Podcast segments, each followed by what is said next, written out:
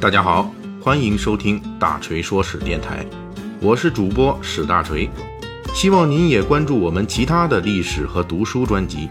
那里有更丰富的内容等着您。您也可以关注我的微信公众号“大锤说史”，在那里您可以伴着文字听我的声音。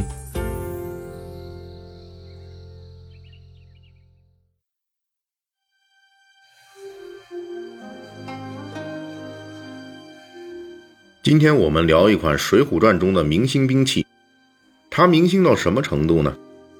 在一百二十回本的《水浒传》中，它出现过二百二十次以上。使用过这件明星兵器的梁山好汉包括及时雨宋江、玉麒麟卢俊义、豹子头林冲、行者武松、青面兽杨志、插翅虎雷横、美髯公朱仝、黑旋风李逵、赤发鬼刘唐、锦毛虎燕顺、矮脚虎王英、铁扇子宋清等等。而且在书中，刘唐对雷横，林冲斗杨志，双方都用这件相同的兵器，白刃相隔，上演了经典的 PK 战。而就是在《水浒传》中大放异彩的这一件明星兵器，在明清时代的其他小说中出现的次数，统统加在一起还不足一百次。这是因为《水浒》的这件明星兵器在明清时代逐渐彻底的失传了。到今天为止，历史研究者们仍旧无法还原这件兵器的具体的模样。这件失传至今已经超过六百年的明星兵器，就是被称为“水浒第一刀”的坡刀。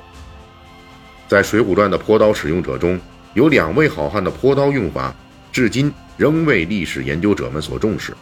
这两个人，一是玉麒麟卢俊义，二是行者武松。先看卢俊义。自从他被专门前来忽悠的智多星吴用诓骗了，离家躲避血光之灾，当途经水泊梁山，听说山上好汉即将杀到时，对自己的武艺有充分自信的卢俊义开始做临战准备。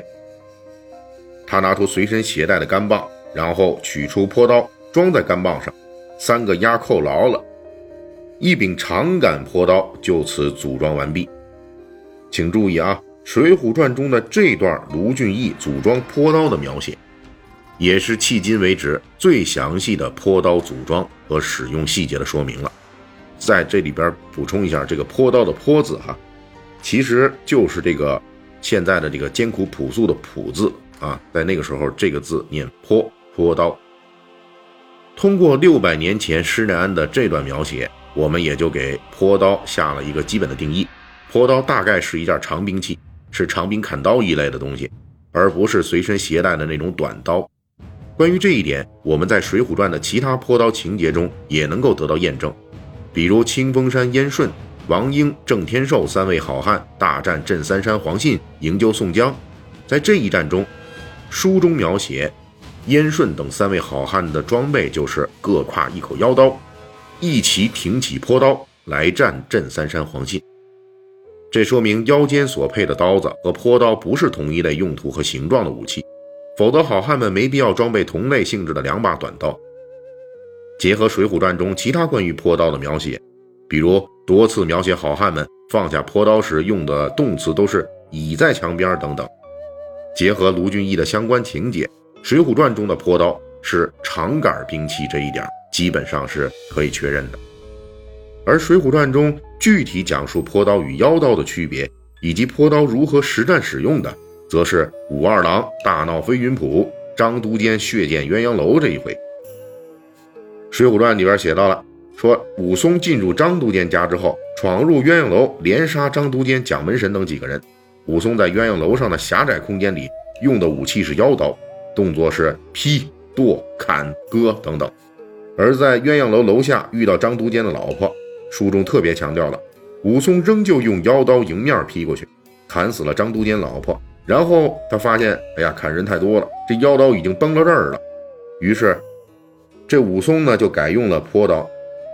这一改用坡刀，书中连武松的杀人技巧的描写都跟着改变了。这里边就写了，当时武松提着坡刀在鸳鸯楼外遇到唱曲儿的养娘玉兰和两个丫鬟。武松用坡刀往三个美眉的心里边直搠过去，注意这个“搠”字啊，提手旁，然后右边是这个“搠”，是那个作家王朔的那个“朔”啊，提手旁一个这个字，啊，这个什么意思呢？其实就是捅，就是把这个三个女人啊都给捅死了。这一情节说明坡刀相比腰刀多了一项刺的技能，而且也说明坡刀是长兵器，在室内格斗的时候不如腰刀耍得开。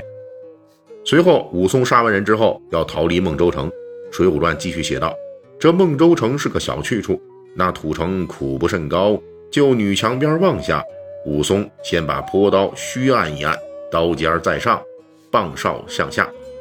拖地只一跳，把棒一拄，立在壕前边。武松就是这样把坡刀的长杆当成了撑杆跳的工具，逃离了孟州城。这不仅说明坡刀是一件长兵器，而且说明它的长柄韧性很好。这一点在《水浒传》其他情节里也有体现，比如青面兽杨志押送生辰纲到景阳冈时，手下军汉违纪，凑钱私自买白胜的门汉药来喝。杨志就用坡刀杆抽打众人作为责罚。水浒故事在南宋和元代已经广为流传，在宋代话本中是有关于坡刀描写的，比如《错斩崔宁》中，净山大王用来打劫的武器便是坡刀。那个时候，坡刀还是能够在军队装备中学到踪影的。但是随后的元代统治者对民间兵器有严格的限制，坡刀的使用场合就开始减少了。不过，我们仍旧能够在元杂剧中找到坡刀的踪影，比如《征报恩》《三虎下山》等等，里边就有坡刀的踪影。到了施耐庵写《水浒传》的元末明初，坡刀已经很少见了。施耐庵能够在很少见到坡刀的时代留下如此多的细节与《水浒传》中，显露出了施耐庵的真功夫。估计啊，施耐庵在写作时候借鉴了宋元时期的杂剧和文献。这才能够比较真实的还原了宋代坡刀的形制。当然，我们也只能说施耐庵的还原是比较真实，因为到今天我们也不知道这宋代梁山好汉们活动时候这坡刀的真实的样子。因为从明代开始，坡刀已经不再是宋代坡刀的样式了。明朝程子仪所编的《武备要略》中就绘制了坡刀的式样，并对其用法做了说明。这是迄今发现最早的“坡刀”一词的官方记载，《武备要略》描述的其坡刀样式，大致是刀身细长，刀刃比刀柄要长，也就是说，不是长柄砍刀的样式了。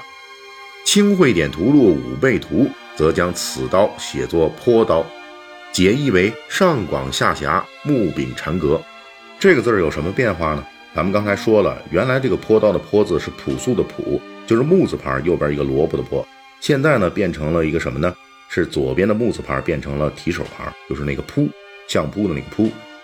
后来这个字儿就变成了这个字。通过对比，不难发现，《水浒传》里描写的好汉们使用的那种坡刀，长杆棍棒上面组装砍刀的坡刀，已经失传了。由于宋代梁山好汉们使用的坡刀已经失传，到目前为止，历史研究者们对《水浒传》中的坡刀有多种不同的说法，具体包括。有人说坡刀是临阵对敌的常规兵器，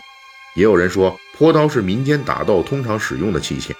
原本用途是农具，两边有刃，装有长柄，用以割草。还有人说坡刀是多功能性质的兵农两用类武器。虽然坡刀身上的历史迷雾到目前为止还无法揭开，但是《水浒传》中诸多精彩情节仍离不开坡刀。这柄水浒敌刀在文学史上依旧。熠熠生辉。感谢大家的收听和对大锤一如既往的厚爱。如果您手头富裕呢，可以给我打个赏，咱一亿不嫌多，十万不嫌少，好让大锤早日实现人生的小目标。